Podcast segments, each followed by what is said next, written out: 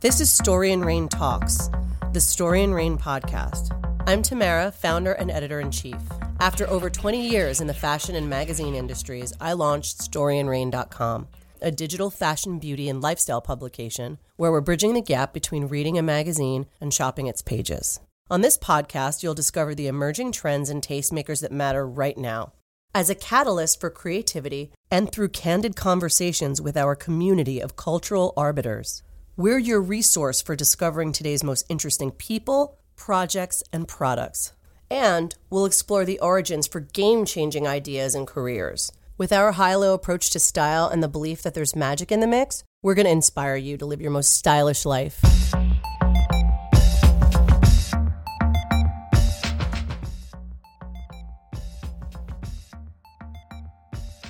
Celebrity makeup artist Matin is a native of Afghanistan who has a master's degree in molecular biology from Berkeley and once worked as a research scientist.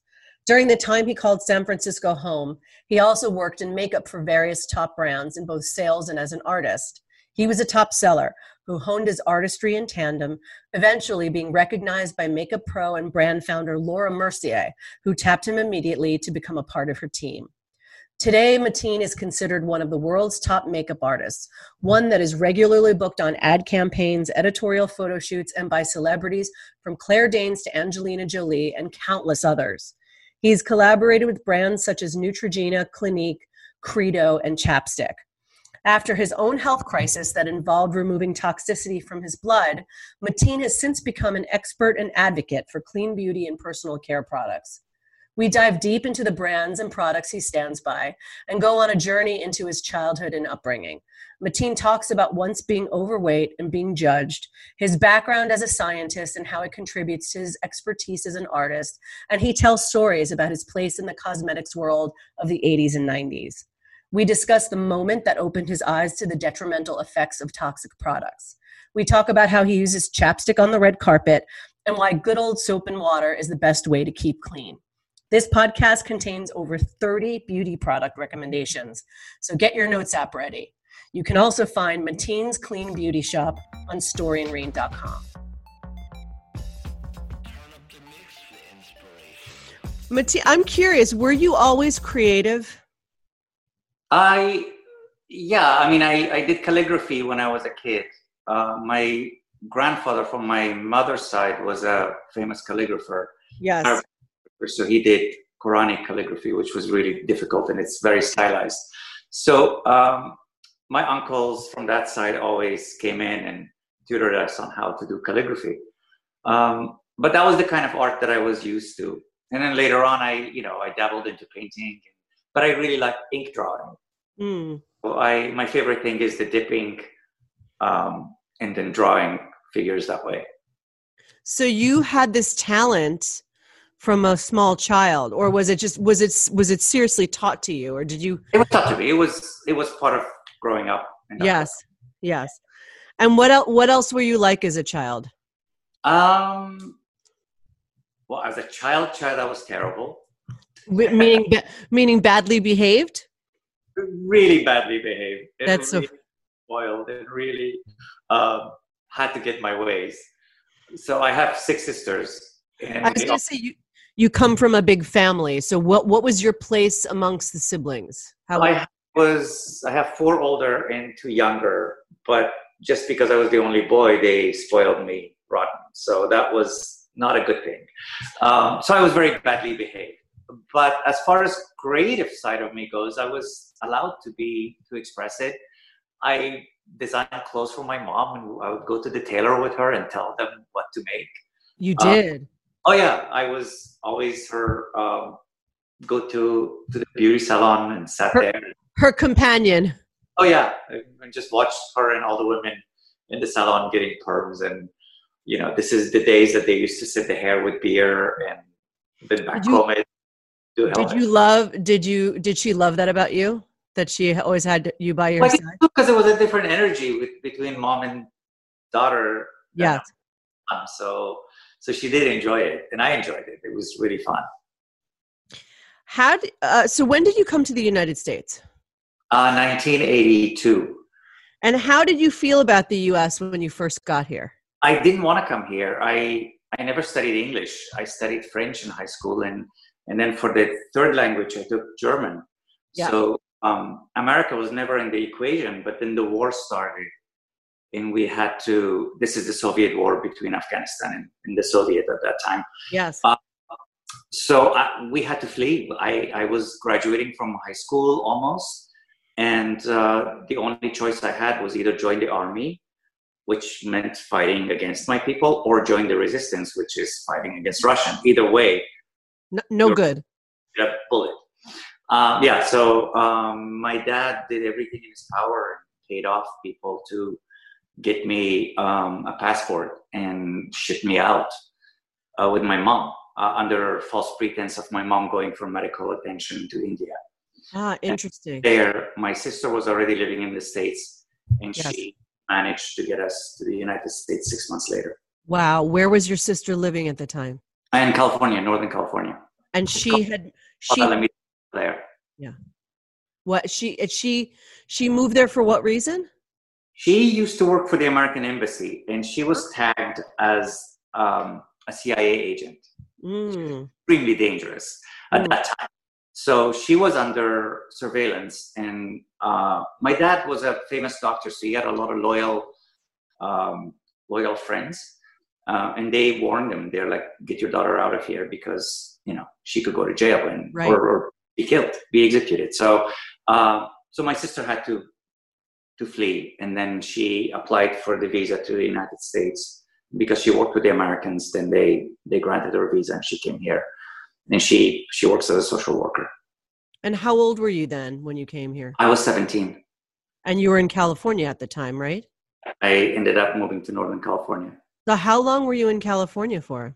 I was there for 15 years. So I I studied in California. I went to um, University of California in Berkeley, and I studied anatomy and physiology for undergrad with molecular biology as a, as a minor.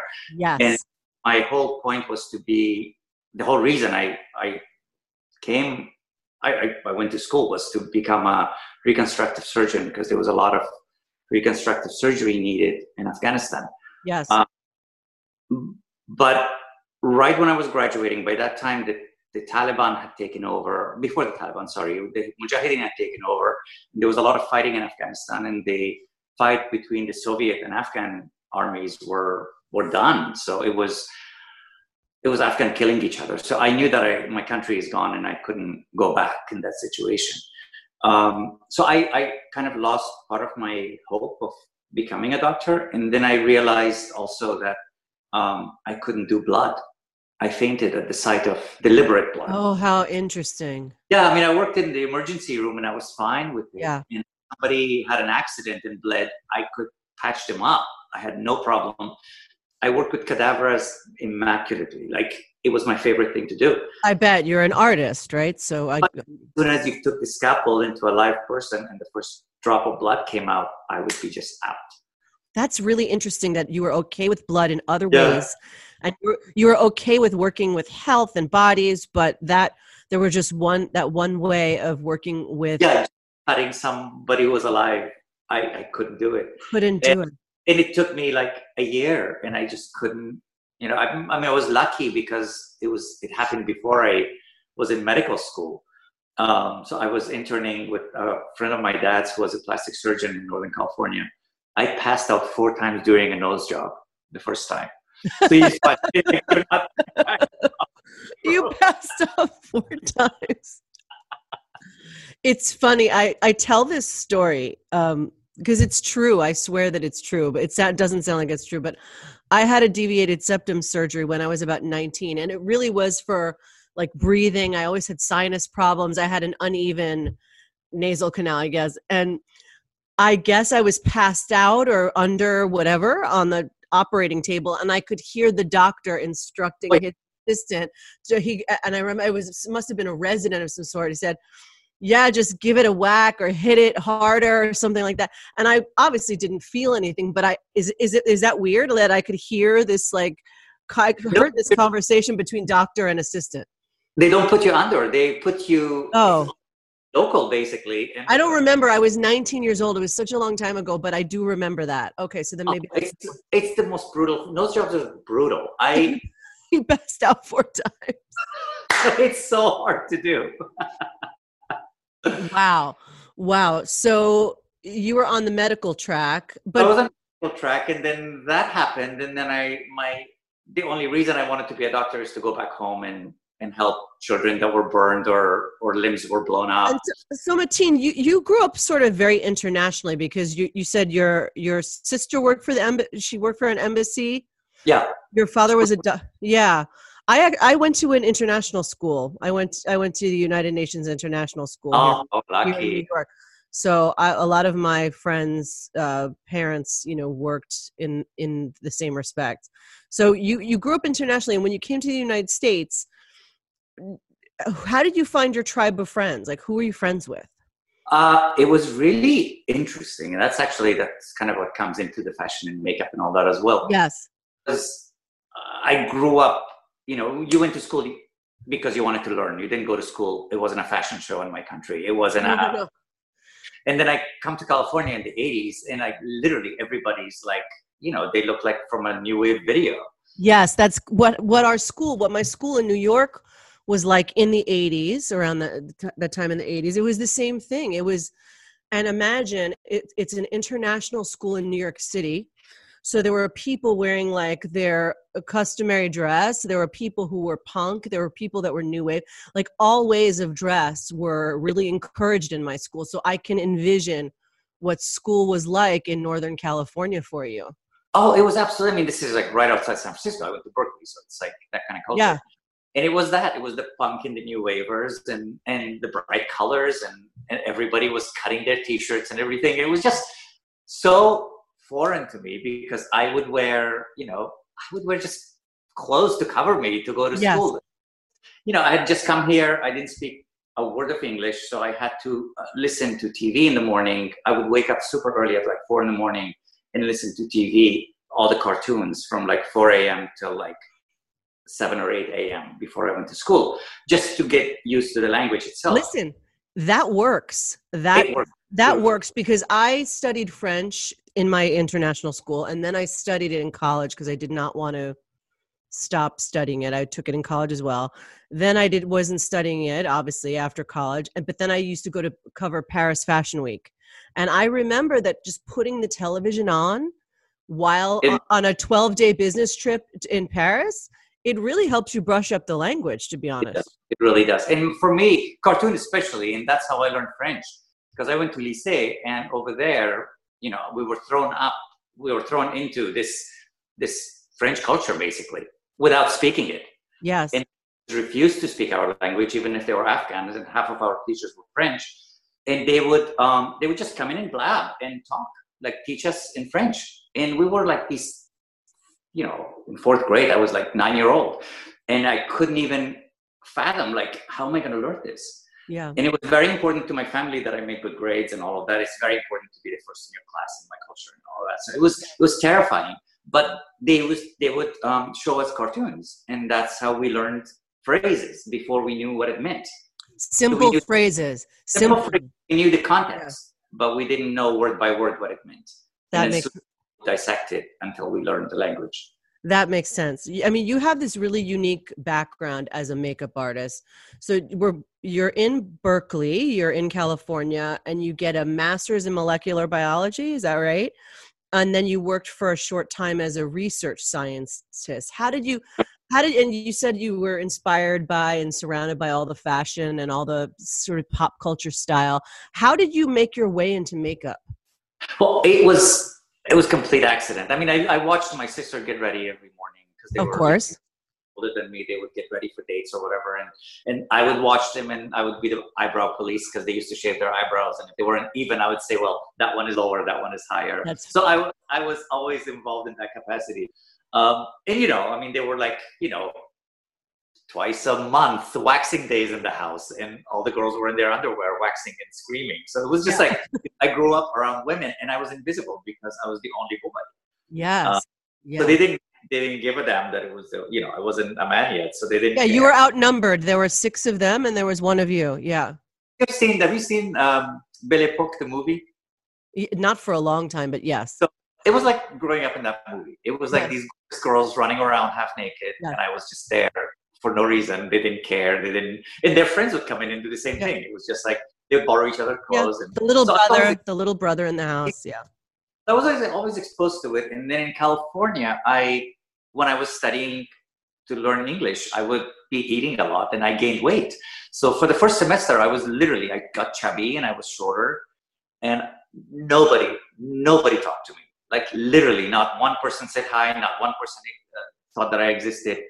Um, but it's interesting that you had that um, reaction to like I could see that happening just sort of you're on your own you're here you are in northern california experiencing all this stuff eating drinking hanging out everything right No, I was eating, eating like at home. I was getting fat from watching TV, and but visually, and it was just it became. So what happened is summer started, and I didn't go to summer school. I started jogging because I was bored, um, and I lost weight, and and then I had to get new clothes, of course. So whatever was available was the new fashion. So I wasn't wearing my old clothes, and I got a haircut, and I went back to school in, in the fall, and I was like literally, the were like like sitting on my lap and they were like oh are you new? And they would play with my hair and i had like a new new wave cut at that time and it was shocking. you And came that was back you you transformed into this like tall dark and handsome who's this But I guy was- with i shot up like a two inches so i Yeah. became like just six feet tall. Um, and it was just really wild to see um, how visual this culture was. Yes. That- oh. that- interesting to me and that kind of created this insecurity in me in a way that you know you have to be a certain way you have to present yourself a certain way and that's the only way you get attention in this country. Otherwise no matter how smart you are no matter how you know how good of a person you are you're not being seen. What very interesting. It's uh, the way that you look is your calling card right? That's what you you learned It- that. you saw the difference. It was night and day right? God it was just it wasn't apparent until like until like a couple of months into it yeah. Because I go to the French class and just to get an easy A because that was the only thing that I knew better. And um, and all these the cool kids were in the French class and they were flocking to me. And these were people that completely ignored me for an entire semester. oh it's unbelievable really So it was interesting to kind of come up in that culture and, and realize how important um, not looks but your appearance is. Like whatever you have, you have to make the best out of it in order to to make a mark with these people in order to to or to associate. be, to be heard or to be seen i guess is what you were experiencing yeah But I only had one friend before that, and that was a math tutor. And she's still my friend. She's we don't see each other often because she's in Chicago now. But she was um, a really beautiful Black American girl um, that befriended me and talked to me, and it was amazing because I was for the first time I was talking to her about racial racial inequalities and how I didn't understand why there wasn't any blacks in the politics at that time, but they were all in entertainment. And as long as you entertain them, you're okay. But otherwise, you're not welcome to the society. So all of that kind of became, you know, there were layers of the American culture that I really didn't have any background on. yeah and this friend of yours was teaching you She was teaching me. It was just, and it was not even like, I don't even know that she was aware of it completely No. because yeah came from a British family, but we started discussing these issues and um, we both became hyper aware of those things as well. Um, and then later on, we would laugh about it at, at how, you know, how you we would say, oh, you, um, if you want to be accepted, lose five pounds and get a hair. right right right right became a running joke between the two of you Basically, yeah. so how did you how did the make how did makeup come into So makeup came into play um, in second year of my college. I had to get a job because I, I, I, my father couldn't send any money from Afghanistan, and all of our everything we had was taken away anyway at some point or another. But there was no way that you could transfer any money to the West. So I had to start working, and I wasn't. Um, I mean, in my culture, you don't work as a teenager. You don't no right have means you you never work until you're done with college and then you Yeah. go to work um, so i wasn't prepared i wasn't trained to bus tables or anything i mean it was, i guess to this day i cannot carry a tray yeah so my choice was to um, to work at a fast food place, which I did for a few months. And I, can't, I can't picture you. Oh my God! It was it was in East Oakland. It was in one of the most dangerous areas. Wow. Now it's fine because it's very close to San Francisco. But at that time, like literally, I would work the, the thing called swing shift, and it was between three. I think it was between three and eleven.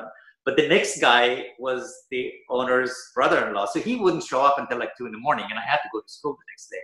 But honest to God, I, I mean, I would have people come in and putting the gun on the on the counter oh. and ordering, and I was the only one in the establishment. So I would be making their fries and their milkshake and their hamburger and their hot dog, and, and then they would just go. They never bothered me, but it Right. was it was that kind of a neighborhood.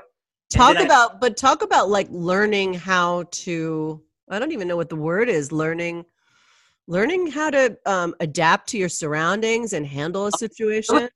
it was definitely humbling. It was something I needed because I grew up very spoiled and Okay. with things, and and then it was all taken away, which was a horrible thing, but it was one of the best things that ever happened to me because I wouldn't have had my my ethics if I didn't grow up the way I did here.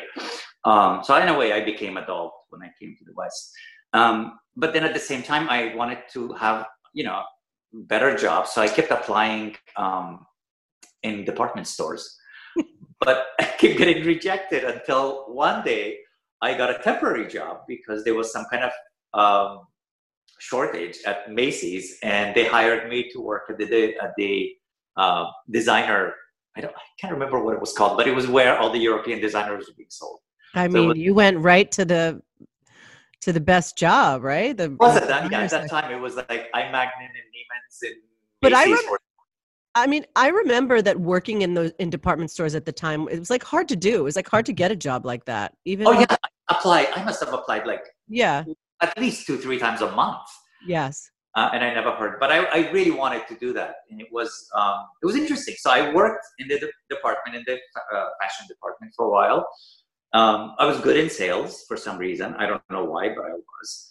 And then somebody, my, my friend Gloria, who's still a great friend of mine, she worked in the fragrances. She was a rep for um, this group of fragrances that had like Polo and Pavlova and all of these Oh, 80s fragrances. Uh, you're really so- taking me back. You're taking me, yeah, well, I'm dating myself too now. but you're ta-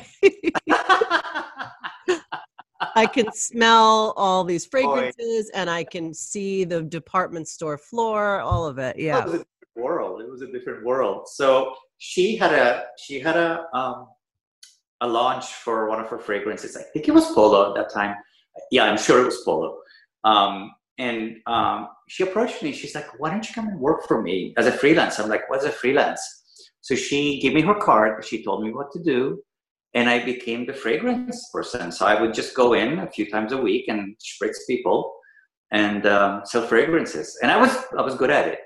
I bet Um, I could see your personality being good as a uh, fragrance. It was it was you have a nice voice. You have a nice way. Like, but I came from, you know, I mean, I would, I was in heaven because it was socializing and it was Yeah. like dress up to go to a party basically every day. and instead of like putting a uniform and an apron and a cap and yeah, then just dress up. It smells nice. It's air conditioned. All of it, right? Yeah. exactly. So that's how I, that's how, that was my foot in. And then my, um, my dad came after six years of being away from us. Um, he came and, um, and I decided to move out. I'm like, well, here and I don't need to be the responsible boy. So I became a teenager basically. I started part, not partying, partying. I mean, I started going out into clubs and everything. You didn't have that le- responsibility of taking care of the family on your shoulder. Exactly. I yeah, because my sisters were okay with him, and and my mom was was there, and um, so I I I moved out. I moved to San Francisco with my friend Marty. Um, she's she's still in San Francisco. Uh, she worked as a custom blender at Neiman Marcus for prescriptives. Prescriptive. Rest in peace. Prescriptive. Exactly my That, favorite. that was the brand. Remember that? That was I, I could see those skinny lip gloss sticks now. I remember they did like a skinny lip gloss stick. Yeah, it was beautiful. It was the skinny lip lipsticks. Skinny lip, and there was one that was even like a lime green that trans. Oh yeah, You remember all that, right? all of that. And Calyx fragrance. So she basically, um, she was having the New York people coming in. She was having a big event.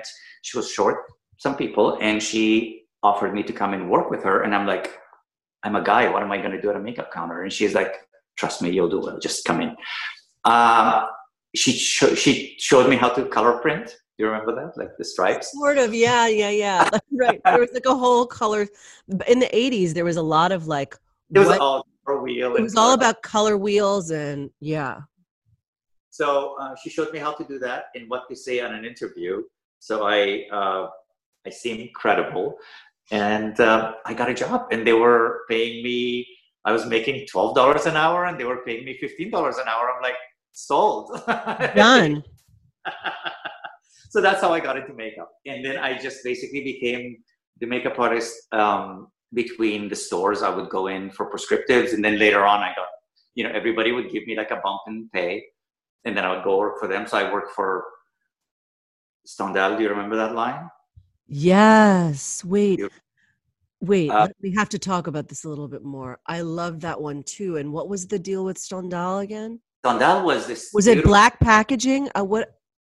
Black and red uh, was the, the name of the book of, of their author Stendhal, and that's what their packaging was. And it was yeah. one of the first luxury lines actually really? that was that price range because they had creams, they had neck creams at $125 in 1980 Whatever. I was so into makeup in the 80s. I read all the magazines and I wanted all of it. I loved loved all of it. Stendhal, of course. Yes, I worked for them. I worked for Payot, which was another beautiful line, French line. I worked for Shiseido later, uh, or no, Laszlo. So I, I, just basically like moved around between Saks, Neiman's, Magnin, and Macy's, and I would just be um, talking makeup. And then, so I I did that throughout my graduate studies. I through my master's. I didn't go. I didn't finish my PhD, and then um, when I decided that I wanted to come back to makeup, I kept getting phone calls from all of these brands. A lot of these brands. Dior is another line that I work with.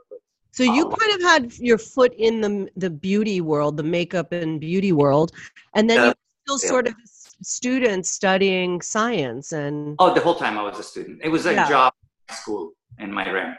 And let me ask you let, let me ask you a question though. How do you think studying to be a scientist uh, has helped your creativity or has made you a better makeup artist?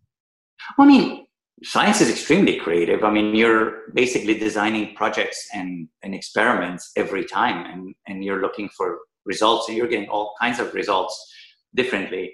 So um, there's definitely a creative side to, to research, and there's definitely a creative side to the medical field that I wanted to go to, which was plastic surgery and reconstructive. Mm-hmm. Um, but this, the, the, the way it helps me now is um, like if I'm doing product development, I can go to the lab and ask about the ingredients, and I can suggest ingredients. I can I can look at the texture and say, well, what if we do this, this, and that.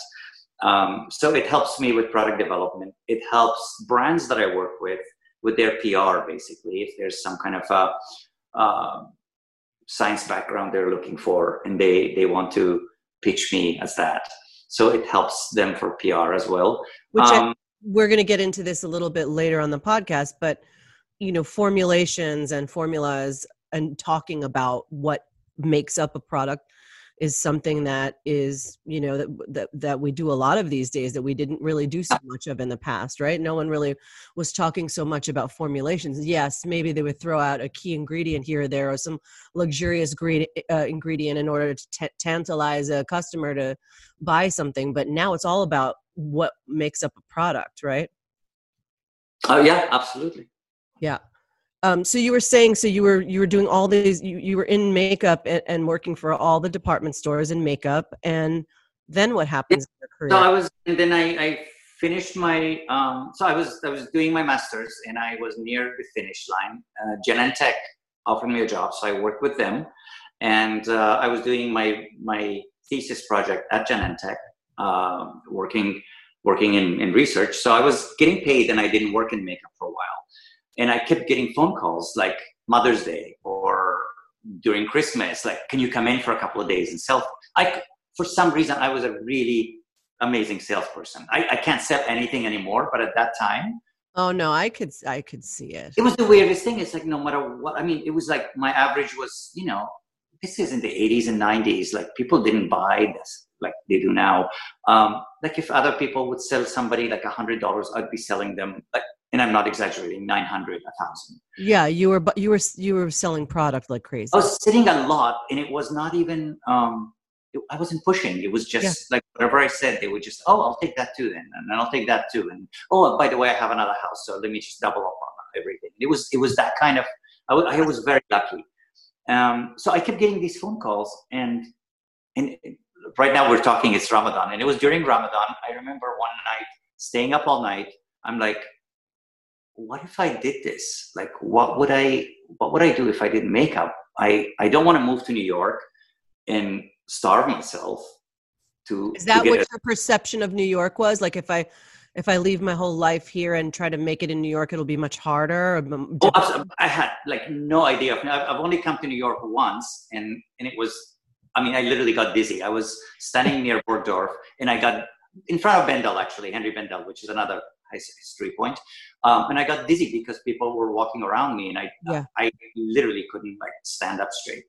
Um, so New York was frightening and I didn't want to like leave my life, leave my career and come to New York. And then I'm like, well, what if I get, um, what if I become like a national artist or a, um, or a, what do you call it? Trainer for a brand. So you can go all over the, the country and train people mm. and get to know the buyers and all that and then eventually make my own brand. Um, so that was the goal of of leaving. And and i couldn't sleep all night. And i literally like i was sketching packaging i was sketching products like lineup of the products and all of that. And um, the next day i was supposed to go and have iftar with a friend of mine who um, my friend scott who's an mba and he's like this is a really good plan. If you need a business partner, I would be glad to be your business. And he was one of those people that always like spoke the truth and always discouraged you from doing something stupid. Yeah, he wasn't. He wasn't. Ha- he was being direct when he was. He was very, he's like one of those people that I could trust with these things. Yeah, and, he and, wasn't. He doesn't. He didn't easily throw around uh, conversation. No, no, exactly. He's like, oh, if you want to do this and you need a business partner, I would. So I then I'm like, okay. And then I swear to God, and especially in during this time of the year, um, two weeks later, I get a phone call from Dior and I get a phone call from Bobbi Brown. And they're looking for a trainer or national artist. Both. Wow. And I'm like, okay, I don't believe in signs, but this is a freaking sign. So I, I cannot ignore this. I have to really follow through this. So I went to interviews and they were kind of offering me, you know, this and that. And then I get this phone call from somebody at Laura Mercier. Mm. And Laura, I didn't know who Laura Mercier was. The brand didn't exist at that time. And she's like, "Oh, it's a new line. It's you know, it's coming out of New York, and she's a French makeup artist. Blah blah blah. Um, uh, would you would you come and work with us?" She got my number from my old manager that that used to run the department store uh, or the the beauty department. And I'm like, well, I have a job. I, I really can't leave my job unless, you know, you have to at least match my salary. And I wasn't making that much, but you know, yeah. beauty didn't didn't match it at that time. And they're like, so she called me back. She's like, I'm so sorry, I, we can't match it, but could you just come in to launch that weekend? So I'm like, sure, I'll take Thursday, Friday off, and then I'll yeah. work Thursday, Friday, Saturday. I never went back to my job. Wow. I what happened during that time that I met Laura during uh, the training on Thursday. Loved everything she said. We connected beautifully, and um, and then I just sold my ass off during the launch, and, and everybody was like, "You did it again." Who is this guy? I was very lucky, and they um, it was so weird. And I remember at the end, like it was exhausting. We worked from 8 a.m. till like 9 p.m it was like people wouldn't stop coming and we were all wiped out. And where was this um, taking place exactly? Francisco. The first day of launch for them. And um, so they, the owner was there at that time. Um, and they came up with some kind of plan to to match my salary and uh, and keep me as their trainer. I so love I, how you I love how you said um, and I sold so much and I I was lucky. And it's like you out obvious you no, you weren't lucky. You were very good. You've always been very good at this. It was a, a talent of yours, right? Well, the sales, it was definitely one of those days that, you know, you have good days and bad days in sales. I've had bad days as well, but it was, it was like crazy, like the amount of products that I was, I was selling. Yeah. And the, the problem with the team that they brought with us, which were extremely um, capable and very good makeup artists, they were not salespeople. Yes. So I was, I was trained in sales and I knew how to sell. So that's how we started with Laura Mercier. I worked with her for a year, year and a half maybe and then I um, I met my first agent there. Timothy Priano was there, and he gave me a card. He's like, "Oh," I'm like, "Who are you?" And he's like, "Oh, I'm I'm Laura's agent." I'm like, "What's?" I didn't know that what yeah. agent was. What's an agent? And he's like, "Oh, I book her jobs. I get get her jobs." And then I remember him like buying her a, a Prada backpack. I'm like, I want an agent. You're like, does this is this is this even a thing? Does this really happen?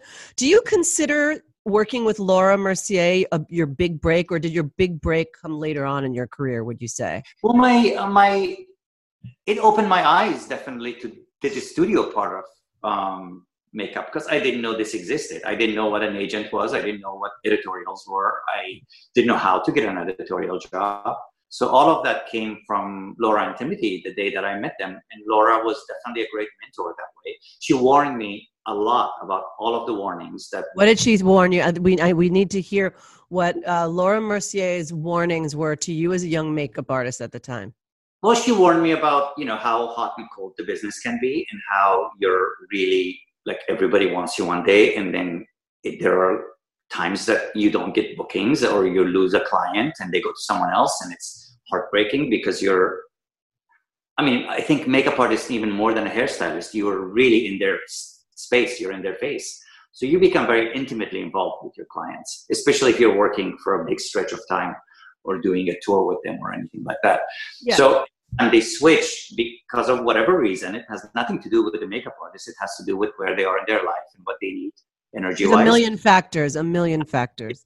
So that was one of the best lessons that she told me that, you know, you do not take any of it personally. And, you know, yes, you can be friendly with them. They are your friends, but they're also your clients. So you have to keep that in mind. And, and it's okay if they go with someone else. You'll get a new one. And it was one of those things that I it really saved me because I saw how my other friends suffered. She taught you how to take things in stride and yeah, basically. Yeah. Now, and also technically she was I've never seen anyone like her. Why? There were, she's just she's like a pointillist and she does things that doesn't look like anything. And, it, and then and then you just like all of a sudden the last brush stroke goes and you're like oh my god how did that happen? Honestly it's like it's magic, magic. and it's nothing. On top of it it doesn't look like anything. Yeah it's barely there. It's it's and it's, it's not just, a yeah there's nothing loud about it nothing loud but the face looks tremendously different oh, yeah. wow what else about your early life as a makeup artist? Give me a good story. You've worked with everybody.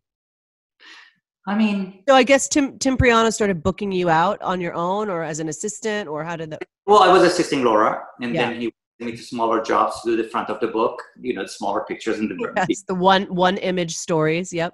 Yes.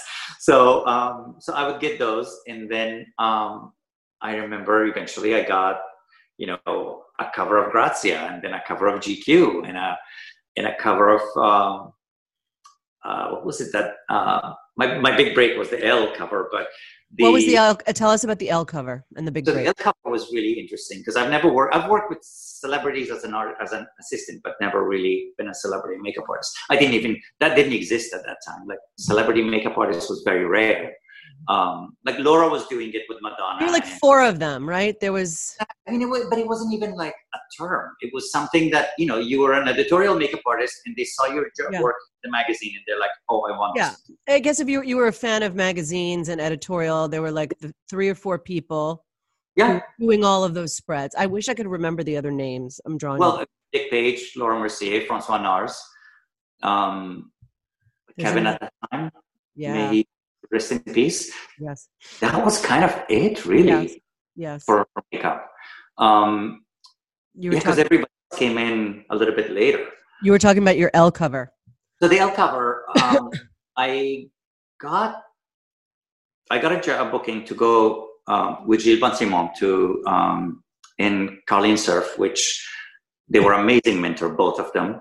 Um, and they they booked me because Carlyne knew that I could do skin from from Laura because I used to prep all the models for all of the shoots that Laura would do with Carlyne and um, and Patrick Demarchelier. So I um, so she knew I could do I could do skin, and this was a story of just skin tan, no makeup, but literally the girls. I was using black foundation on them because. Where were you shooting? Was this a beach setting? In um, where were we? Uh, not Harbor Island, the other one. We were somewhere. St. Bart's. St. Bart's. No, it was Harbor Island. Harbor Island, yeah, classic shoot location. Oh, so good. Um, so we went with little. What's her name? Can't remember. Anyway, we did we did three shoots, three stories with the same girl. Uh, this little French girl. She was so beautiful, and um, and then they kept. They're like, this is too good of a location, and the weather is good, and everything. And so they kept. They they flew two more girls. We did two more stories. So we had. That's how it happened back then, right? Just like let's do more. so we parked there, and we had five stories that we did for Elle. And we came back, and Gilles tapped me on the shoulder at the like uh, the baggage claim, and he's like, "I'm shooting Liv Tyler next week, and I want you to do the makeup." I'm like, "Oh, thank you." So I mean, I didn't believe that he would give me because the whole shoot, like nobody talked to me because it was like such a tight knit of people. I Michel- did a lot of work to be done. Like a- well, that, and also it's like you know, this is Michel Allemand, Gilles Bensimon, and Carlyne. They've worked for ten years together. It's like the crew, yeah. Yes, and I was an outsider, and I was very shy. I was very quiet and, and insecure on, on top of it. Um, so it was never like I never had a word of like, oh, this is beautiful or this is not or any of that. It was just they, they would talk to each other, and and I was just bystander. So I, I thanked them. I really didn't believe it. And then sure sure enough, next week I was booked for the first my first Elle cover with Liv Tyler. And when the magazine came out, I had 28 pages in that magazine. Wow. So who was the stylist on that and who was the hair and who was the This was Carlyne. Yeah. Isabelle. No, Isabelle Dupré. Okay. Um, and it was um, and Gilles shot it Michel did hair, Michel Allemand, which I love to death, yeah. um, and miss him very much that he's gone now to uh, to France. Um, so we we shot the cover, we shot the story. It was a two two day thing, and that changed my entire career. Yes, because I wanted to do more fashion, and the more fashion I wanted to do, the more celebrities I got. So I ended up I ended up doing so that was a May cover, and by the end of that year, I had out of 12 cover, I had eight covers. Wow. And it started in May. May. Okay. Wow.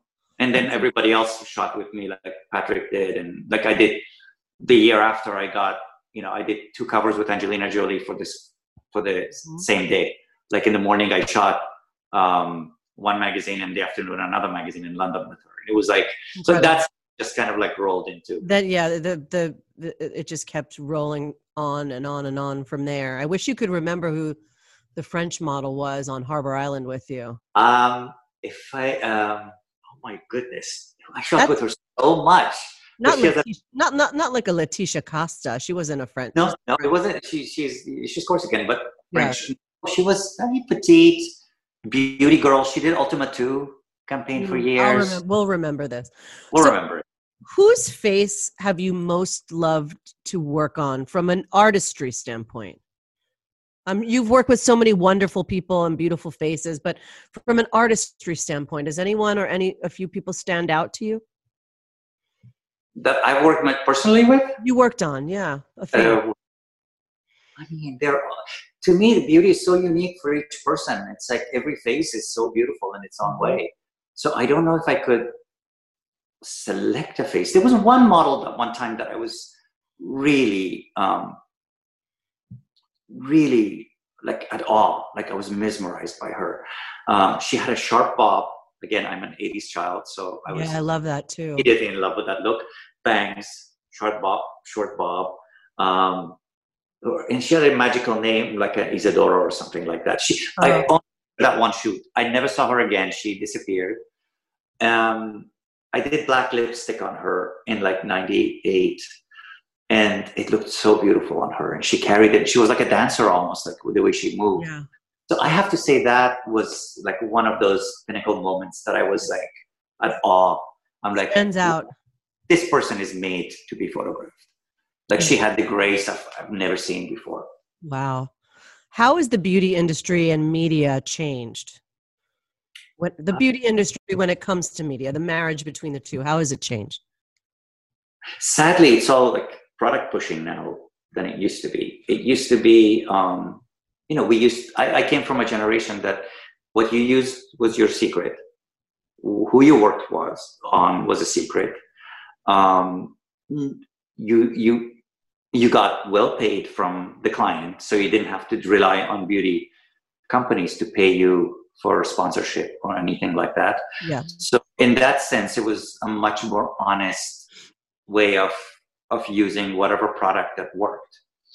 As opposed to now is all about tagging products in social media to mm-hmm. make sure that they see it. Some of them pay you to tag them. A lot of them actually pay if you're a influencer i'm not one of those but if you're a big influencers they actually pay you to to tag them to write about them in that way it's become more of a sales platform than a than an honest you know back then like The art of the photo, the art of the photo, right?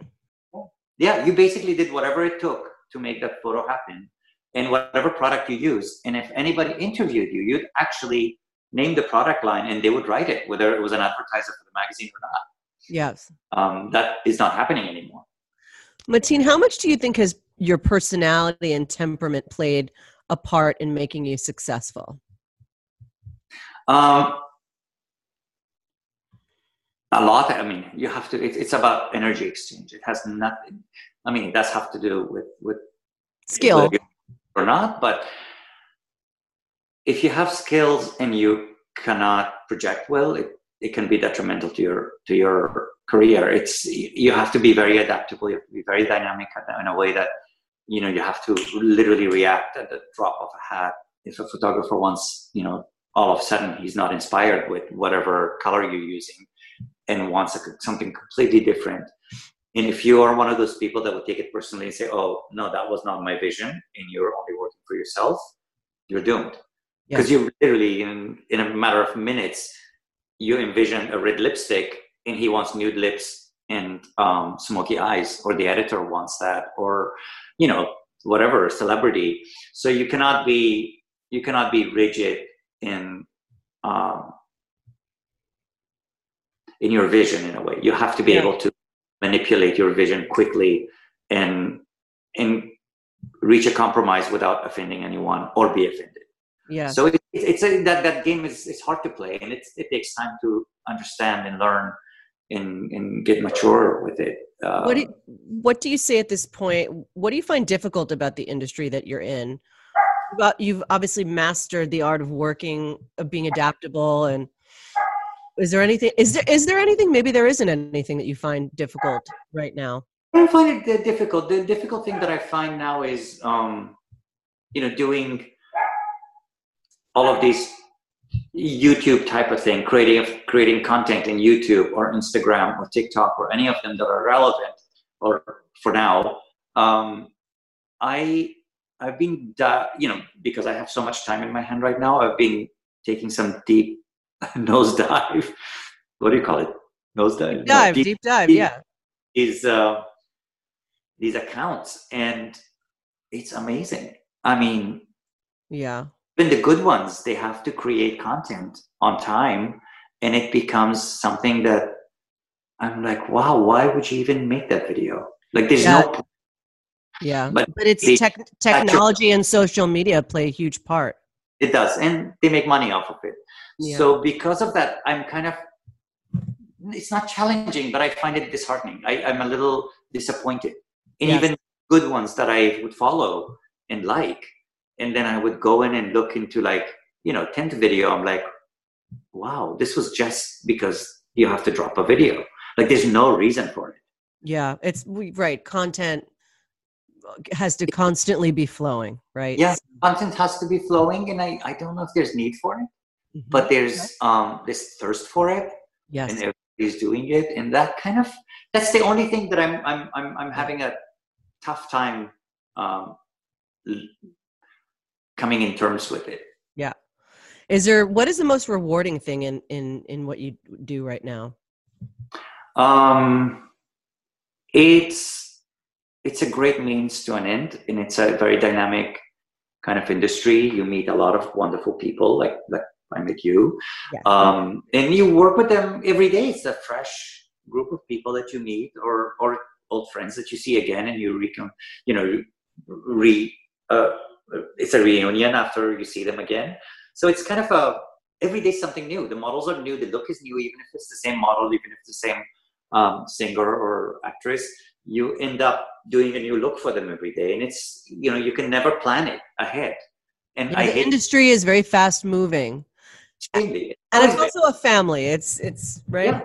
yeah. yeah, we all take care of each other. We all make sure that um, the final product is beautiful and and it comes out at the end the way everybody wants. So it's a great collaborative type of um, type of industry to be in. Um, for me personally, it was um, you know as I told you, I wanted to do a brand basically. That was my my yeah. whole reason of coming to New York and doing this. And then I got um, really sick during September 11, after September 11. Like I didn't know that. I got really bad uh, environmental poisoning and I'm, I, I didn't know this part of your story. Oh, it was it was awful. Like I couldn't walk anymore. I, I, was I would walk for a few minutes and then I would have to like stretch my back. Were you I, living down near not near the site? Always been in in Battery yes. Park. Yeah, yeah, I was district in Battery Park, so I was a half a block away from the site, and I didn't leave until like eleven o'clock because I wanted to make sure my partner got home and and that we wrapped the dogs and didn't leave them in the house before we went out.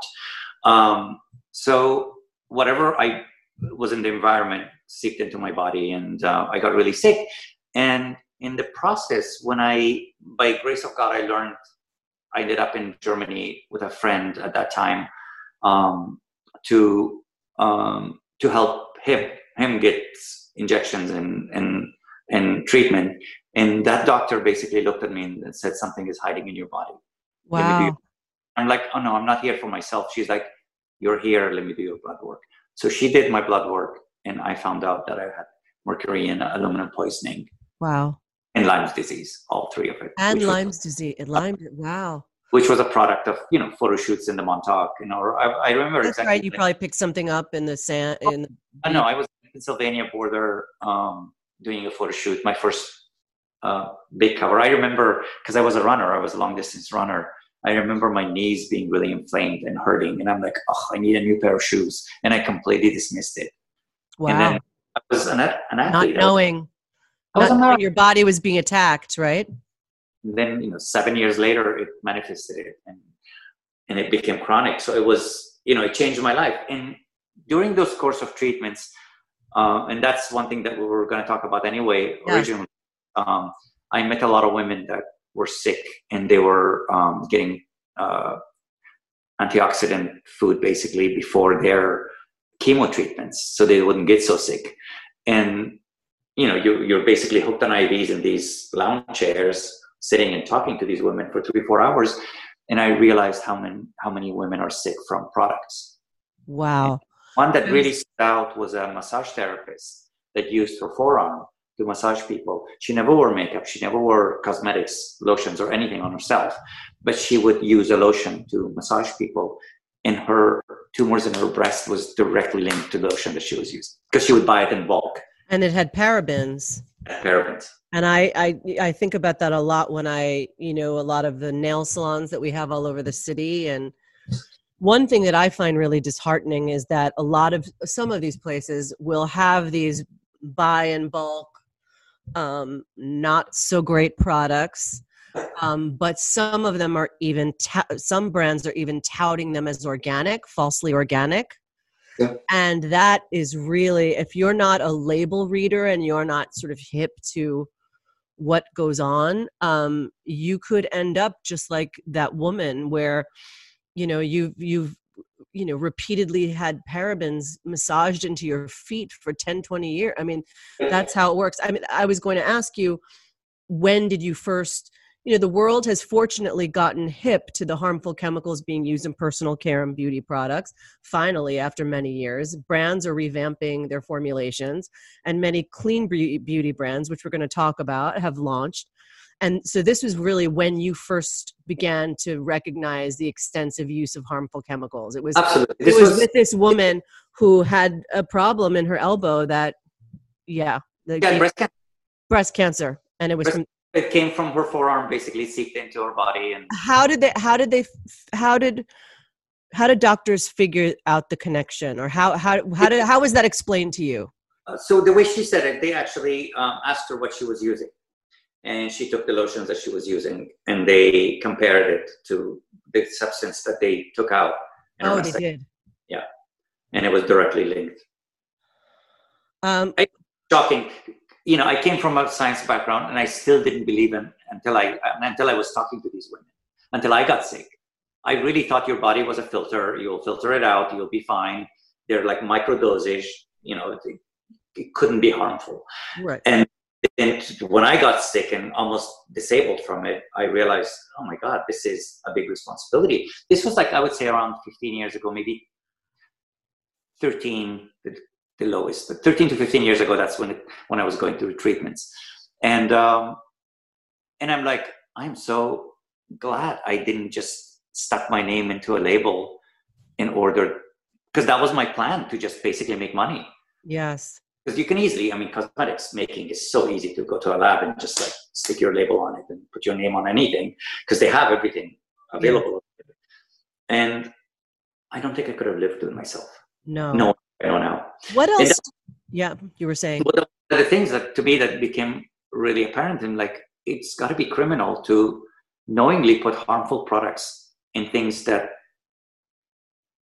people that are supporting you 100% your endeavor your business you're harming them knowingly putting these things it's got to be criminal but it's not which is so sad what else do you want to share about the importance of clean personal care i mean the um, thing one thing is makeup artists, and, and I see them in YouTube, and I, I, did a rant on my Instagram a while ago about seeing makeup artists putting gel liners inside their eye. Yes, you, know, you did that recently. Let's talk about it, that. It really, I got so pissed. I'm like, you know, one thing is doing things for picture, and we all know that the model or the actress that are that is shooting, they put on the makeup and the hair. As soon as they took off the clothes from the last look, they wipe it off they wash their faces, they brush their hair, put it in a bun, and go out with clean face.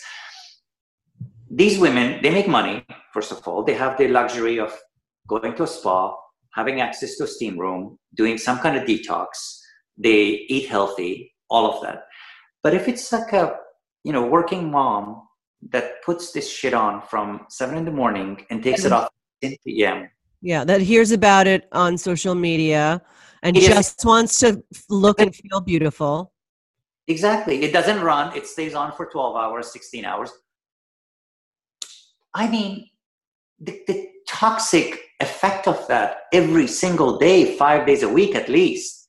In most of these women, I mean, if you live in like a place like, you know, the Midwest or Texas, you wear makeup seven days a week. It's not five days a week. I mean, in New York, people go without with bare face or in LA maybe, but the rest, the rest of America uh, or the rest of the world, they wear makeup every single day. Yes.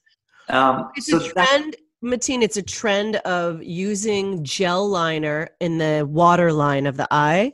Yeah. And it the gel liner will stay put. It won't run in the way that other it doesn't run because it has aromatics. It has it has these, you know, basically benzene chemical benzene type chemicals that will dry it out but it also will clog your your tear ducts. It will seep toxin into the most sensitive area of your your your body. Um, but people don't think about that. And what I learned with mercury, especially with mercury poisoning, is you need nanograms of it to feel sick.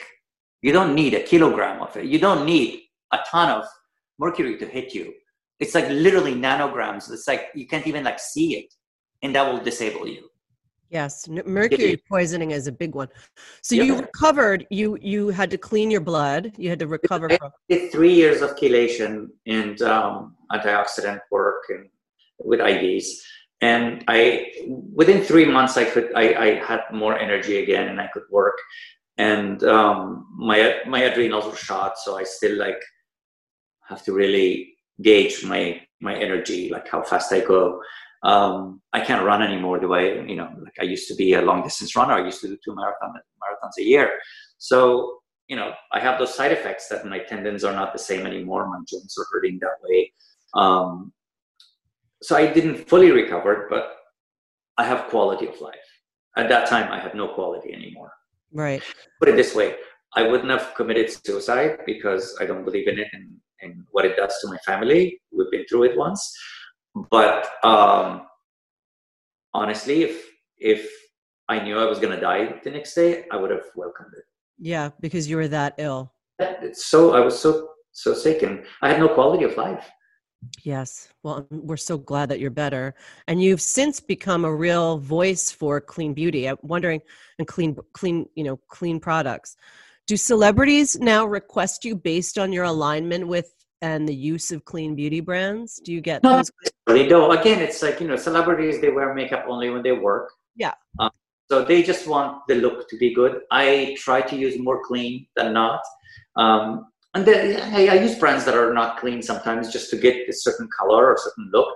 But again, they all know that as soon as the look is done, you know, the shot is done, you take off the lipstick, you, take, you know, you don't eat it, you don't reapply it all. The, so it's a different setting. In the studio, you know, if I need to use something else, I do use. There are a lot of gorgeous products out there that are not clean, but they are made for fantasy. And my my understanding is that everything is chemical, of course. There's cleaner beauty. There's no such thing as completely clean because everything could have a side effect. Yes. Um, but there's a lot of healthy beauty, which is much nicer to wear when you're going to work and when you're wearing it nine to five, nine to 10, whatever, for 10 hours, 14 hours a day. And then there's fantasy makeup. And if you're going to, you know, a Saturday night out and you have to have this one fuchsia lipstick that nobody else can make, by all means, wear it. But just take it off as soon as you get home. Do you have uh, how? Where are you now at this point in your life? In um, where, are you think, thinking of launching a brand of your own? If I um, if I can have it the way I want, I would love to.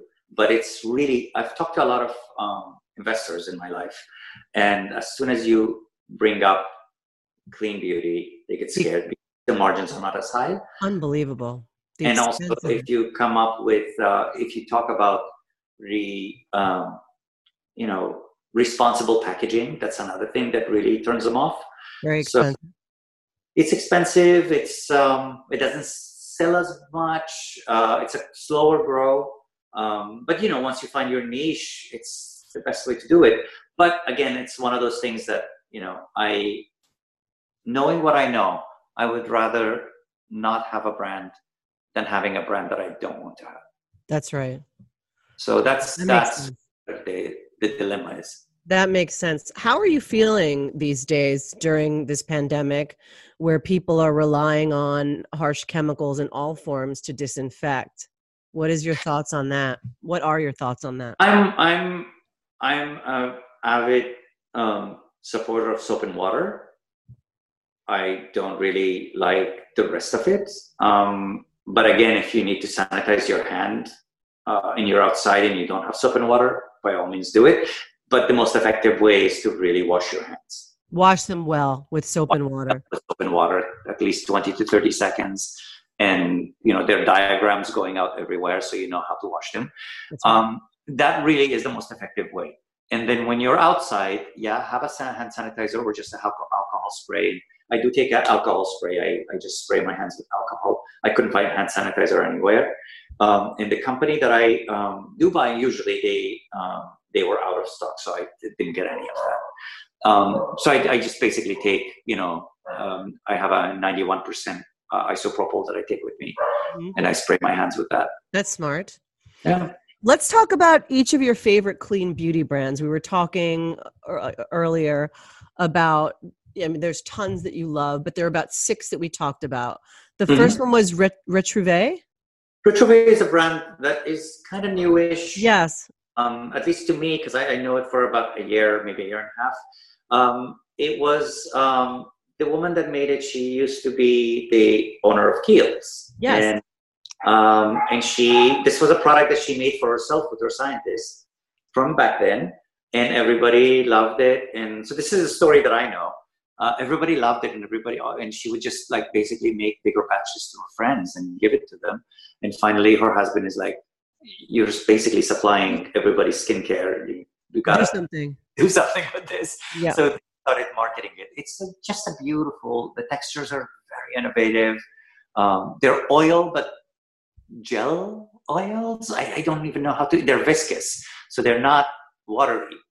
I But used like- the brand when it first came out. I remember being gifted something from the line. It's quite beautiful. Is it, it it's black packaging am I imagining? Yes. Doesn't make it work. Yeah, there it is. What is your favorite product from the line? Um, Do you have one? Eye cream is the eye above- cream. The eye cream is really amazing. Um, I use it a lot at night for sure. That's one of the my go-to. Um, then there, um, they have this one called facial moisture um, intensive uh, replenishing facial moisturizer. This one sometimes you get this. The bottle I have, as you can see, it's Yes. fermented. Matina's showing me like an amber brown. Um, Yeah, the first time. Yeah. It's, it's beautiful and it smells divine. Um, it's um, so what? The first time I got it, it was yellow. It was just like a creamy yellow oil color. And then the second time I got it, it was this. And I called in my friend that works with them. I'm like, "Is this expired or something?" She's like, "Oh no, you got one of them that are fermented." And it- mm, Actually, better with age. So this one is. Uh, so I was lucky that I have this one bottle that is brown like that, and it's fantastic. Uh, so one of the brands that really um, stands out in the market is just uber luxurious, and if you have the capacity to buy it, it's it's just gorgeous, gorgeous line. And then another brand that you listed is uh, this is this brand I'm actually not familiar with. By Nacht, is that how you say? it? The German, and it's um, I have a bottle of it here. Um, so this like this is this is my go-to, and I'm almost done with it. Um, this one is called uh, White Noise uh, Perfect Nacht White Noise Balm. It's a bomb that you put on your pulse points before sleep, and it relaxes you. It has aromatics and Oh, I love that. has aromatherapy in it, and but it's very slight. It's not I love that. I love Uh, that. We're, we're going to list all these products in the show notes so that people Okay. can find them. Yeah, Jessica, this woman that fought really hard um, to make the brand happen. She, um, I met her during one of her trips in New York, and I was really lucky to meet her because she, her story was beautiful, and she stuck to her guns, and she's like, "No, this is, I'm making this the- as pure as possible," and she managed to make it and get funding for it. But in Germany, uh, Germans are a lot more progressive about these things. So she, uh, yeah, still. she made a gorgeous brand. Like they have a um, alpha hydroxy mask that you put on, and, and it, it's an exfoliant. Uh, she has a beautiful night cream, a gorgeous eye cream. Um, the one that I always use on clients, I don't have it here with me, and it's called uh, Glass Skin, and it literally gives that glass skin You're look. kidding. Oh, I need that. It's beautiful. I have to get you that. It's unbelievable. It's Glass skin. glass skin. That's that's a really great thing. I'm sure for pe- for being on camera. Oh my god! right? It's just I mean Yeah. it, on, on, it just makes the skin look Look really black. even and perfect. And you're another brand that you love, I love as well, is Susanne Kaufmann. Uh, Dan Kaufman, like I'm I'm addicted to their bath products and I'm completely out of it. I'm so sad, but I do have their eye cream and their eye roll, which I I'm in love with. what is the eye roll? Eye Their roll. It's called Rescue. Uh, what do they call it? Um, eye eye rescue stick. It's like a little liquidy gel that you just roll on under your eye, and it's very cooling and it's very firming. It's like immediately you can see like a firming effect. Is that um, right? That's great. It's incredible. And what I love about this is that um, like during the day, after the makeup and concealer is on for a while, and like you're touching up and you want to refresh the eye, you can take a little bit of it and pat it on top of the makeup, and it just makes it go away. It makes it look perfect. Flawless. I love it. the Line A eye cream is also like a really amazing eye cream. I love it. Love, and I've used for almost a year now. Next next on your list is Kjaer Weis. Is that how you say it? Kjaer Weis? Vice. Kjaer Weis. So, uh, I have I own some of the products. Um, oh. I love the makeup kit that they do. They do like little, and I, you know, I, I go back and forth with kits. It's like, do you want to drag a kit, a kit around, or do you not?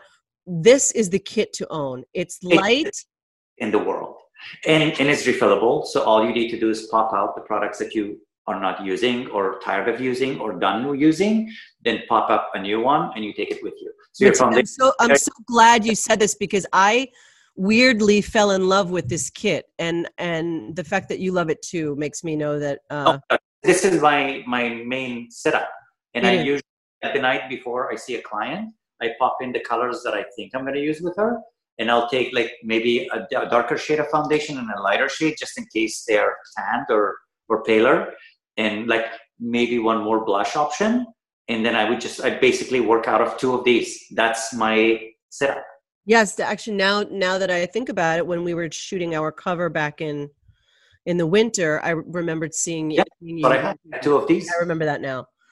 Um, and what do you love about the brand, other than uh, just the, the? It was it was so clean makeup, as we said, it's become important to me. But again, I never was able to get the looks that I wanted completely from a clean brand.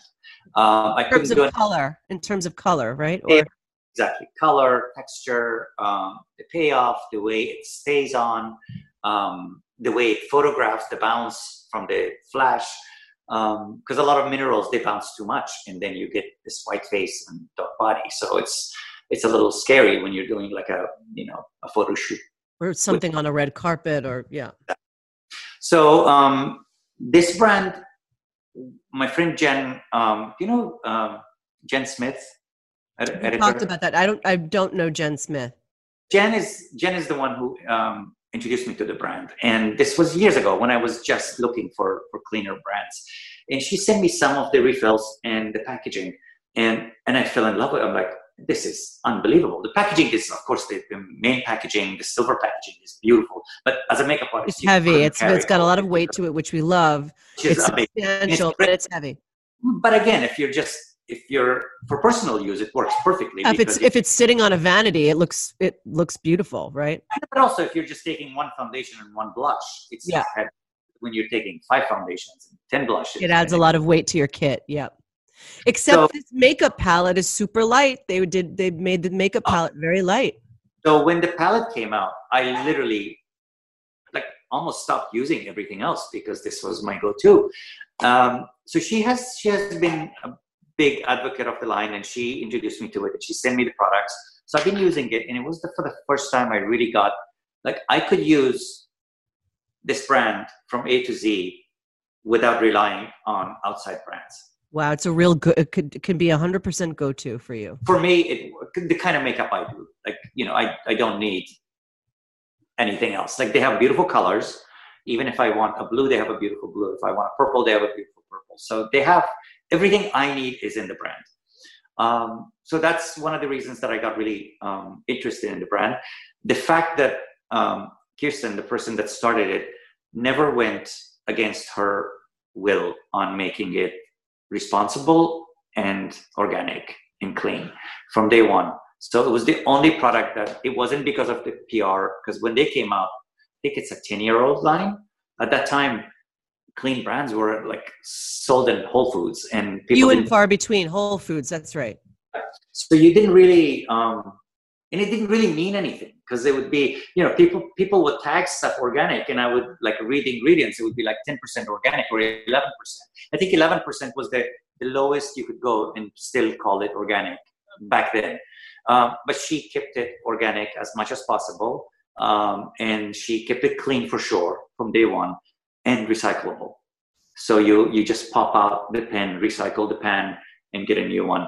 And then they they the refill packaging is all paper, which is so genius. Then you could just recycle the paper.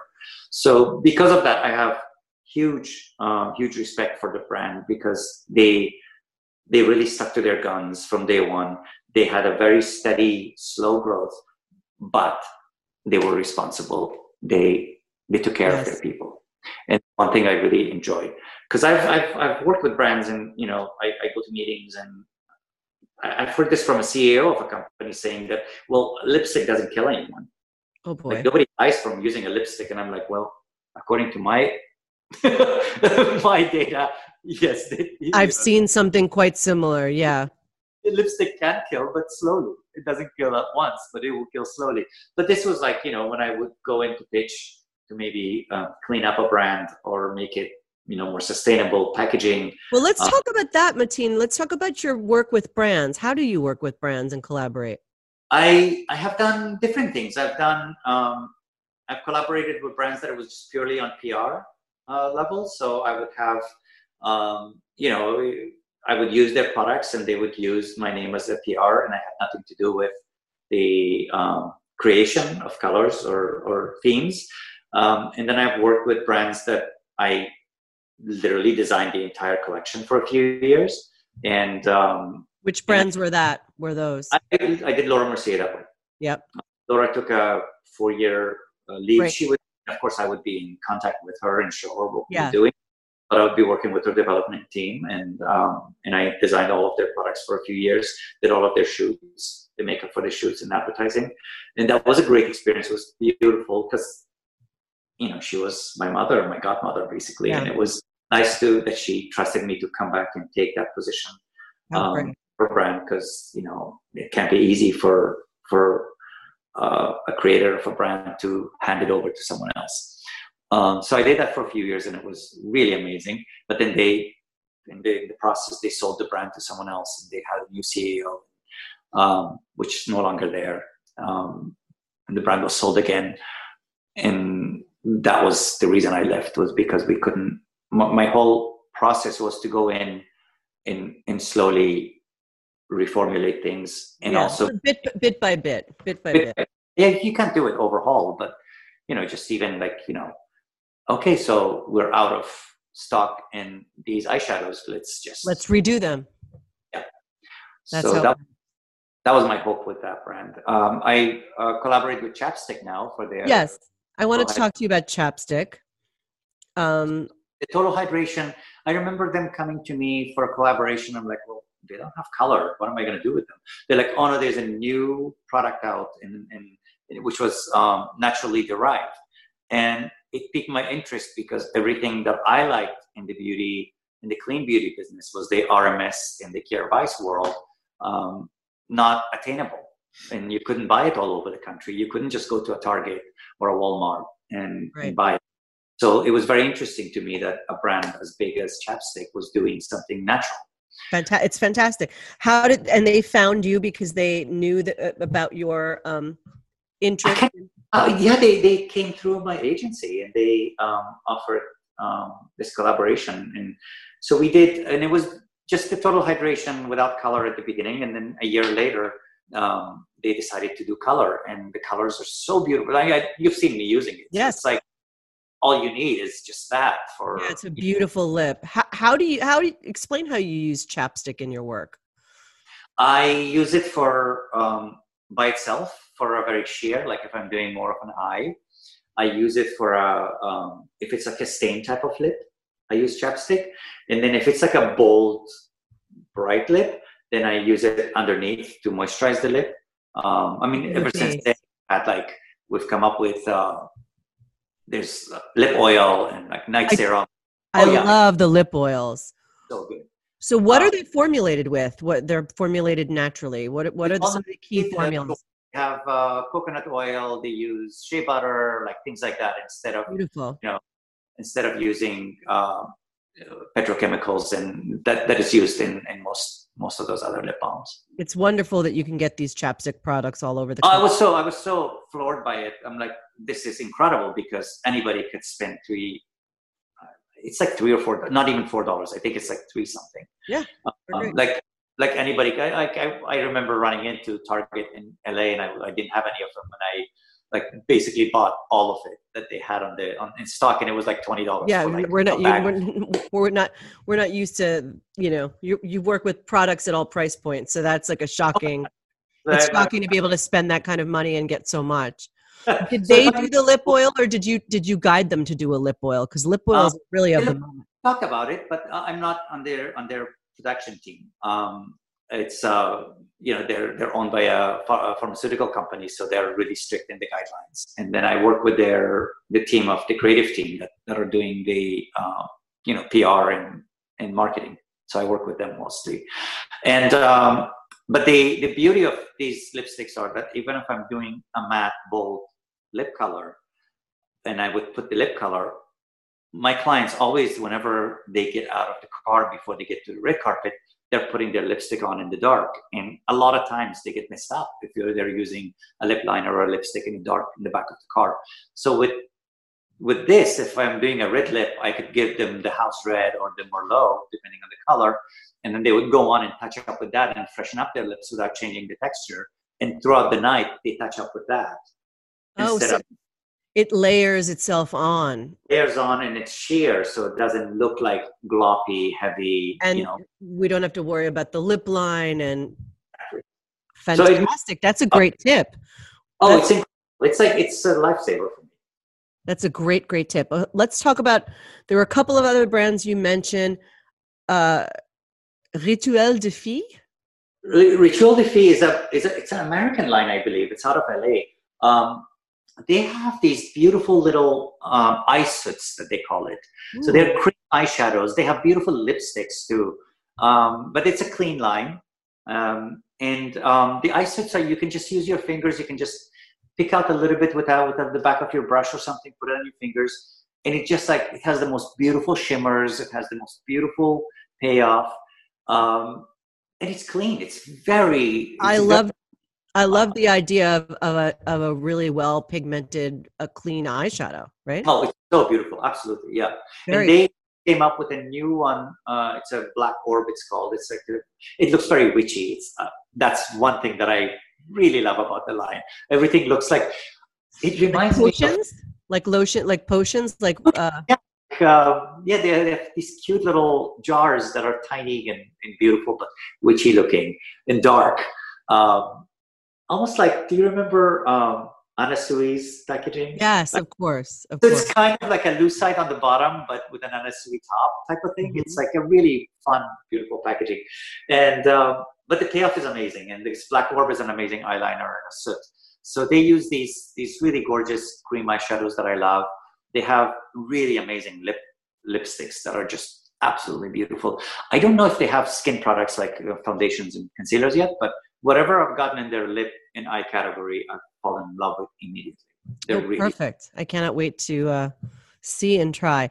And then finally, Jillian Dempsey products. She Jillian Dempsey was my former agent. She was an agent for me for a while when oh, I was yes, when I was working as a stylist and I was living in LA for a very short period of time. Jillian Dempsey had an agency called Bardine. And oh, she, I had no idea that it was hers. Yes, it's Bardine. That was that was Jillian Dempsey, and she repped stylists and hair and makeup, and I was with her for a while. Um, and it's was it's very cool to see that she has this line now. Why don't you tell tell me more about it? Because I've seen it in stores, but I didn't realize you know she was doing this until recently. And and what do you know about it? And what do you love about it? Well, I mean, I I I knew she had a line a few years ago, right? And then it just kind of disappeared, so I yes. didn't know it existed or not.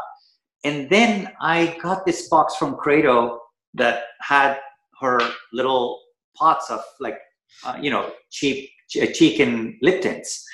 Um, and they're beautiful. They're really gorgeous. It goes on easily.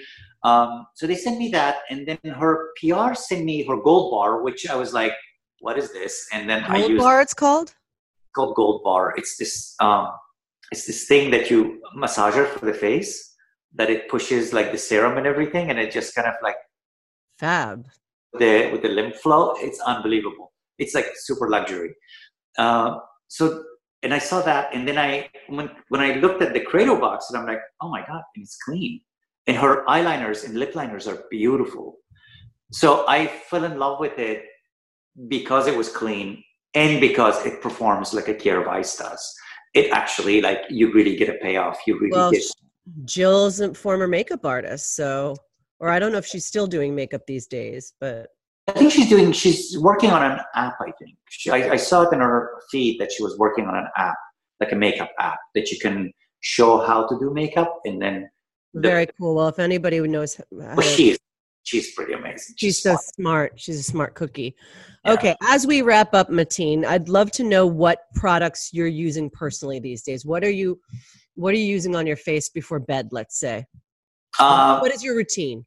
My routine is usually I, I I mix up a lot. I, I don't do the same thing every night because I have the luxury of having so many beautiful lines. Um, I if I feel a little dry, I do a sleeping mask, and my go-to sleeping mask is either Sio Beauty. Do you know those patches?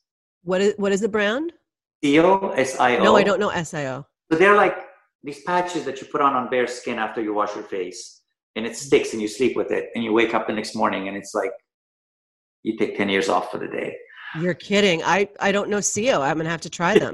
I looked them up. They're amazing. Okay. Uh, so I use that to sleep if I need to. Uh, or if I want a cream products and I don't want anything on my face that way, I would use, um, there's a beautiful organic product called, um, it's an Australian line called, oh God, uh, Alchemist, uh, Grown Alchemist. Oh, they I know. I love their hand cream beautiful. Wait, Matin, oh. I, I fell in love with their hand cream. I've got a hand cream. Yeah, the cute little tube. It's super chic looking. And I believe I got it. It's one of those things that I received in a gift bag. And I kept it by my bedside and I'm using it every night and just sort of falling in love with it. I love it's so beautiful. So they have a sleeping mask that is really amazing. It looks like a night cream, so it's clear. You put it on, and the next morning your skin is like baby skin.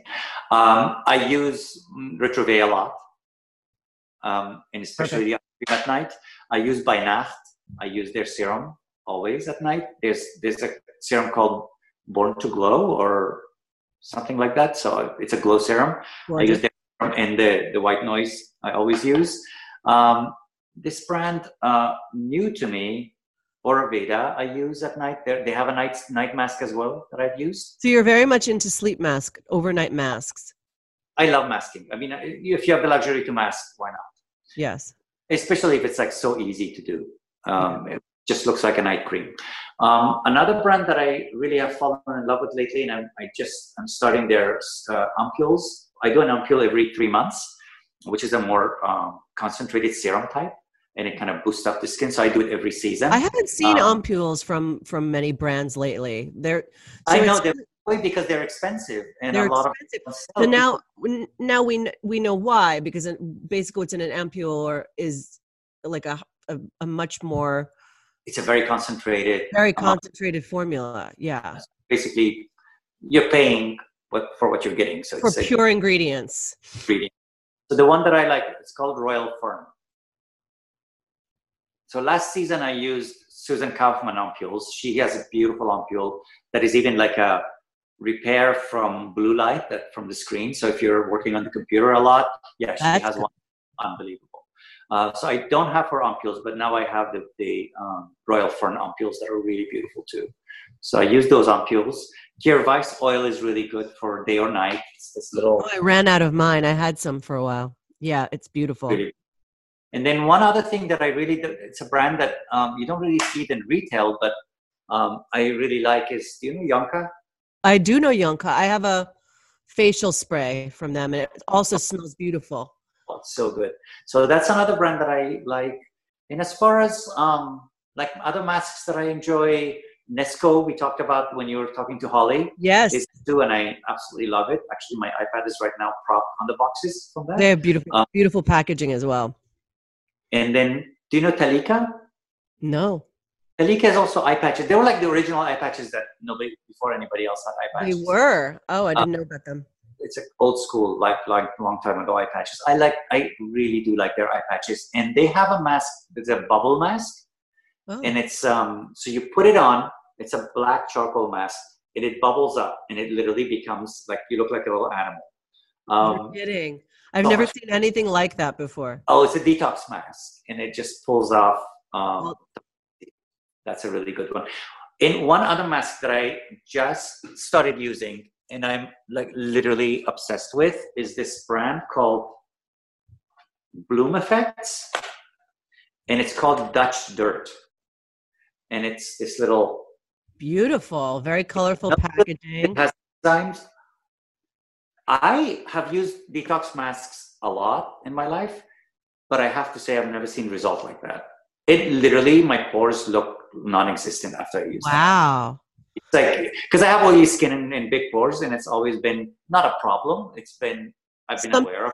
Yeah, something you want to control. Yeah, well, you see it in the mirror. It's fine what it is as long as I keep it clean. But this mask is ridiculous. You're giving us so many great tips and product ideas. Do you wash your face? Like what do you, do. Wash, your, what do you wash I, your face with? I have a bunch of different washers. I use I go between uh, washing like this Bloom. I just got uh, a cleanser from them. It's like a jelly cleanser that is, goes into an oil. Um, I have Retrouvé oil cleanser, which I love. I have B3. It's called uh, B3 Balm, and it's a it's an oil cleanser that is new. That one I've used. Um, if I feel extra oily, I use a gel cleanser. There's a new brand, Naturium. Let me just look at it. Matin is going to get some more products. I mean, we've heard about so many different products on this podcast. It's uh, unbelievable. Take notes, everybody, but we'll so we, we, will list everything in the show notes for you so you can shop all of Matin's recommendations. Naturium, Naturium. They just Naturium. This is a and it, this is a brand that I what I enjoy about that brand is that it has the, the price point is sixteen to twenty five dollars. Not but bad. It, honestly, it feels like hundreds of dollars product. It does. It, and you know, I mean, this, is, this is from a man who studied molecular biology, who was a scientist, has worked for and with almost uh, tons of beauty brands. So you know the difference in product feel. Oh, important. Textures are so important. And cheap textures, they feel cheap if they're cheap. Um, this doesn't feel cheap. It feels like a luxury brand. Fantastic. So that one I love. And then last but not least um, is some, I want to show you a couple of gadgets that I've been using. One is from Paws Beauty. This little a gadget. gadget. It's a very cool silver gadget. Uh, it's like a it's like a gua sha, but it's not a gua sha. It's it's made of um, it's made of surgical steel, so you can actually massage your body with it. You can massage your neck, your face. It's just beautiful. It's a um, collagen boosting tool. Collagen so, boosting and circulation, I bet, right? Gets the circulation for you can also leave it in the in the fridge to get it um, to make it cool for your eyes and stuff then CO Beauty, the same one that make masks, they also have this little surgical steel one that just fits in beautifully, and you can massage your face with it. And that's a cooling um, thing. It's a cryo tool. So beautiful. It's, cryo, it's, beautiful for the mornings. This and one it's I love. small and compact from what you're showing me. And the beauty of it is that for me, because surgical steel doesn't have porosity, I can spray alcohol and clean it. Oh, so that, that's handy. Or especially if you're using it for your kit, um, stone can have pores, and the pores can have you know you cannot can trap can trap all the the. Bacteria. And then last but not least, I've been using this a lot. It's a little gadget from um, Dermaflash. It's called Dermapore. So one side of it you can clean your pores with it. The other side it pushes in the uh, serums into your body. Oh, that's great! I love the idea of being able to clean your pores with it with the facial device. We're so actually going to be doing a story on facial devices, so maybe we'll include that in the roundup as well. Yeah. so these are these are like the external devices that I've been using between Gold Bar, um, Dermaflash. Um, unfortunately, I don't have my charger for it. So I can only imagine what the cabinet in your bathrooms look like. Oh, it's, uh, my house is like a store, like a store almost. You're gonna have to take a picture for me. Will you take a picture of your things and send it? It was so lovely speaking with you. Thank you so much for being on the podcast. Thank you so much for having me. And I cannot wait to work on a shoot with you again soon. I hope so. Can't wait. Cheers. Bye, Annie. Bye.